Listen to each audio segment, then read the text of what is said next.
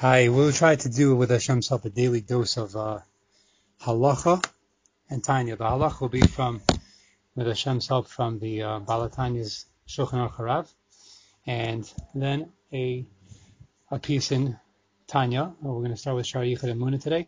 But first, we'll do some basics on Hilchah Shabbos. Um, I think that's easier for me to do, um, and it's good information, and it won't be so long. Here we go. Okay, the Shulchan Aruch says in Reish Gimel, Shia Kiddush Makom Suda Oboy Shnei Masar Sifim. Kiddush has to be Makom Suda. Everybody starts off Shabbos making Kiddush, and we all know that you have to have Kiddush Makom Suda, meaning that uh, we all have nice Shabbos meals, and Baruch Hashem, and it starts with Kiddush. Kiddush is the Raisa Friday night, and the Rabbanon on Shabbos morning. And the Allah of Kiddush is everybody knows you can't eat before you hear Kiddush, right? So what exactly are the circumstances of the Kiddush that make it appropriate so that once you get that done, so to speak, that you can then eat? Is just you hear Kiddush in one shul and you go home and eat in at home? Absolutely not.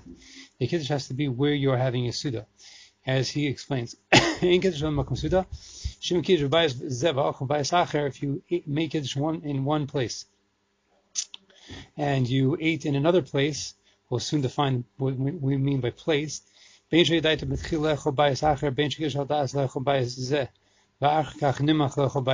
doesn't make a difference if you had in mind, yeah, I'm gonna I'm gonna make kiddush in shul, and I'm gonna I'm having in mind that when I get home, even though I live next door across the street, and even more so obviously further away, I'll eat over there. That doesn't work and especially if you decided as well that after you make Kiddush, oh, you know what, I'd rather eat at home. I don't want to eat here. I don't like anything that's being served.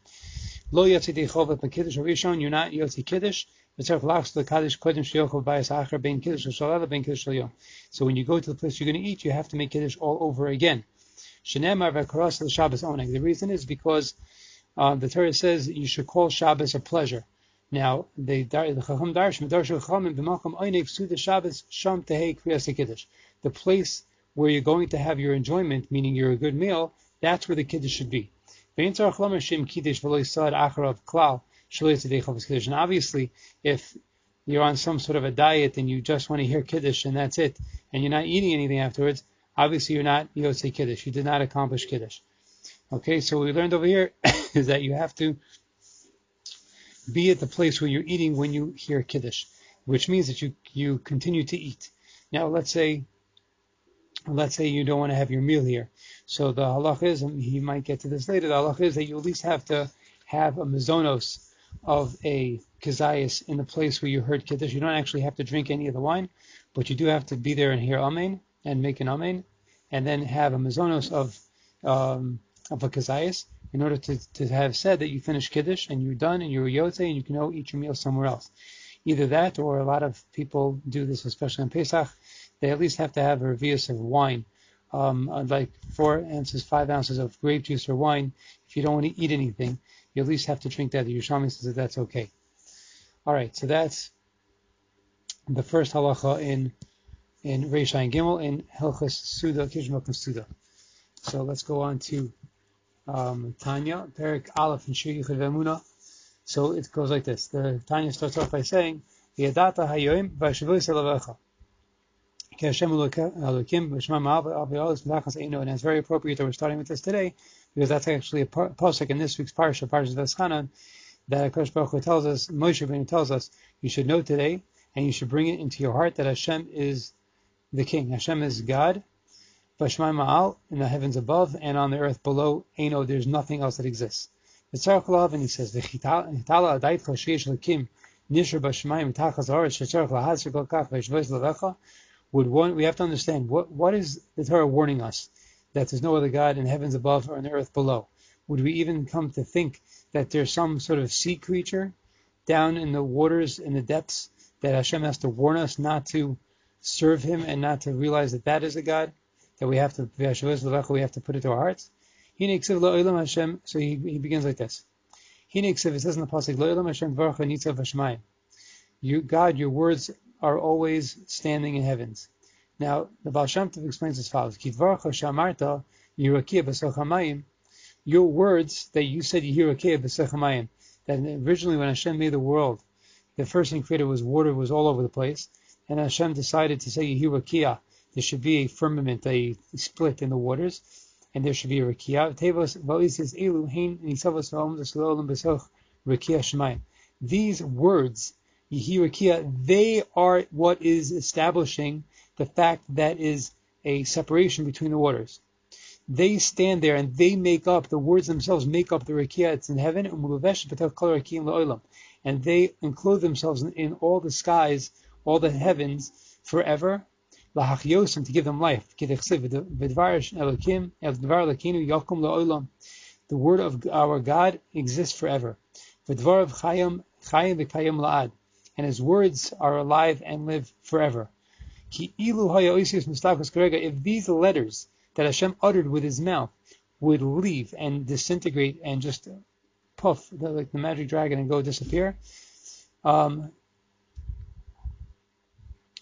and they would go back to where they came from. The whole sky would disappear as if it never existed. Everything that's created in all the worlds, upstairs and downstairs, all together. Even this physical world that we live in and even things that are like stone, they, they don't have any living factors whatsoever in them.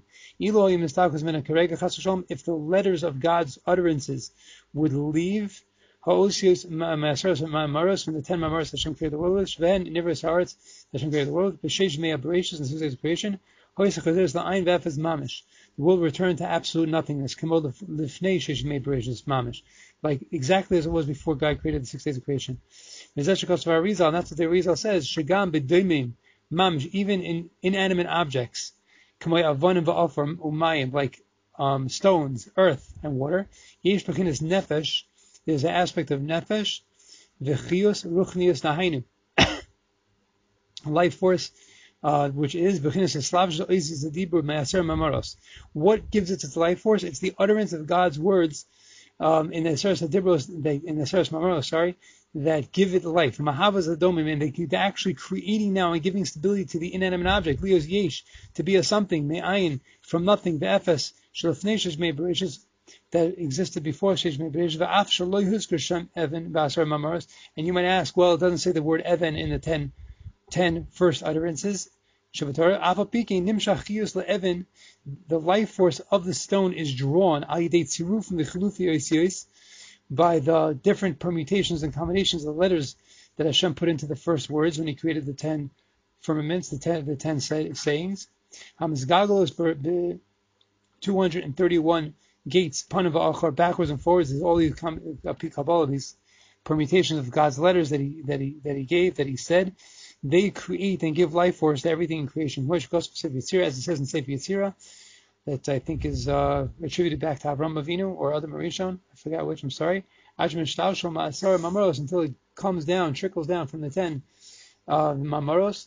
The Nimshach Mehen Sirah Shein Evan, and therefore comes the, the word Evan as a stone. Aleph Beis Nun. And that is the Evan's life force. V'chein b'chol nevram shabaylam Hashemas. Hashenekron behem b'loshen hakodesh heinin oisias adibur. Hamshtashos m'majegel majegel me'asor m'rosh v'tara aidei achilufim v'tmuros ha'isias in the 231 Sharim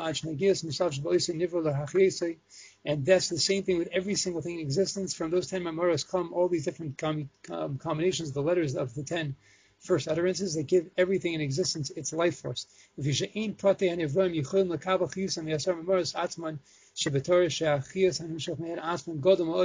Because the actual things cannot get their life force directly from the Torah itself because the, the holiness uh, the, is too great and bigger, much bigger than the actual physical things that exist. And they cannot possibly retain the life force that would be endowed to them. Unless it comes down through many, many different permutations and levels and levels. Through different combinations and gematrias, which have to do with the, the, the, the numerical value of the of the of the letters until it can come down and, and constrict itself and enclose itself to give form to create these created beings. Uh, and that becomes its name as it's called Lashon Kodesh. The word Evan is is after all the permutations and, and changes and gematrias, it comes down to this Aleph Beis Nun that's what what is event, eventually the the receptacle in which the light goes into create the stone itself. So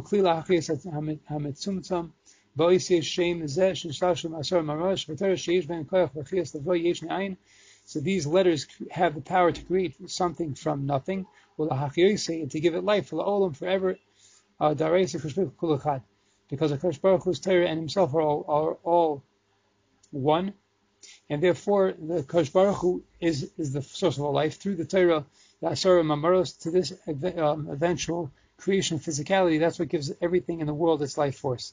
So we say that uh, Hu gives it by the um, as we started, that we should realize that everything in creation is only in existence now because Akash Baruch Hu spoke, and it's because he continues to give those spoken words life force that everything continues to exist. So everything is only here in existence because Hashem right now is actually, so to speak, concentrating on giving it life force, and he's not withdrawing his life force. So anything you see is basically not independent of Akash Baruch Hu whatsoever. It's right now Akash Baruch so to speak, thinking about it in order for it to exist.